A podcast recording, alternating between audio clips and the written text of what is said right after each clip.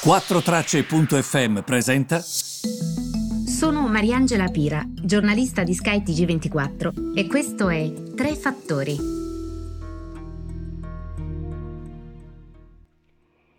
Buongiorno a tutti, benvenuti Tre Fattori del 7 luglio. Come detto, um, è sempre il petrolio protagonista e domani dedicherò al petrolio un intero podcast, ma oggi voglio parlare di questa cosa dell'Islanda perché avete risposto in massa a questa proposta uh, fatta appunto dagli islandesi. Che cosa è successo?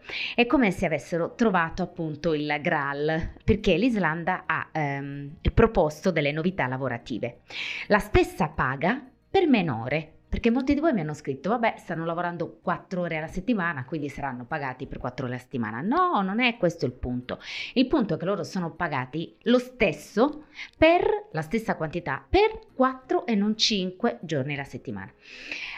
Sono state fatte delle prove, eh, quindi hanno ridotto le ore lavorative e questo ha fatto sì che non ci fosse alcuna perdita della produttività o declino per esempio nel livello dei servizi. Gli impiegati invece hanno riportato molto meno stress e soprattutto un miglioramento nel, bilancio, nel bilanciamento diciamo nella vita lavorativa e in quella privata.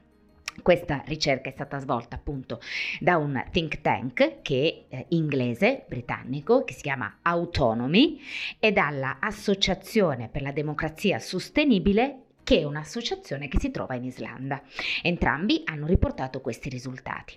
Raggiungere questo obiettivo, cioè lavorare per meno ore e con una produttività che è sostenuta, con un livello dei servizi che comunque è, è buono, ovviamente coinvolge proprio un ripensamento di come i compiti eh, sono stati svolti stando al report. Questo include per esempio eh, accorciare le riunioni, rimpiazzarle a volte con le email, tagliare magari compiti che sono non necessari e riarrangiare anche i turni. Alcuni di voi per esempio in modo molto interessante mi hanno detto ma Qui in Italia questo non, non, si potrebbe fare perché c'è una mentalità che è comunque quella un po' della fregatura, dell'imbroglio, bla bla bla, eccetera. Io credo che um, invece se uno lavorasse a obiettivi e dicesse entro il mese si deve fare questo, magari anche con dei pre-obiettivi, sarebbe l'ideale perché permette a delle persone di avere quell'obiettivo. Se non lo rispetti c'è un problema, quindi ne possiamo riparlare, però se raggiungi quell'obiettivo, come lo raggiungi, in quante ore lo raggiungi, il problema qual è? A volte, quante volte io vedo persone perdere tempo, pur essendo qui seduti di fronte alla scrivania tutto il tempo. Questi, questo progetto che è stato, questa prova, chiamiamola così, che è stata fatta ehm, in Islanda, è stata fatta dal 2015 al 2019.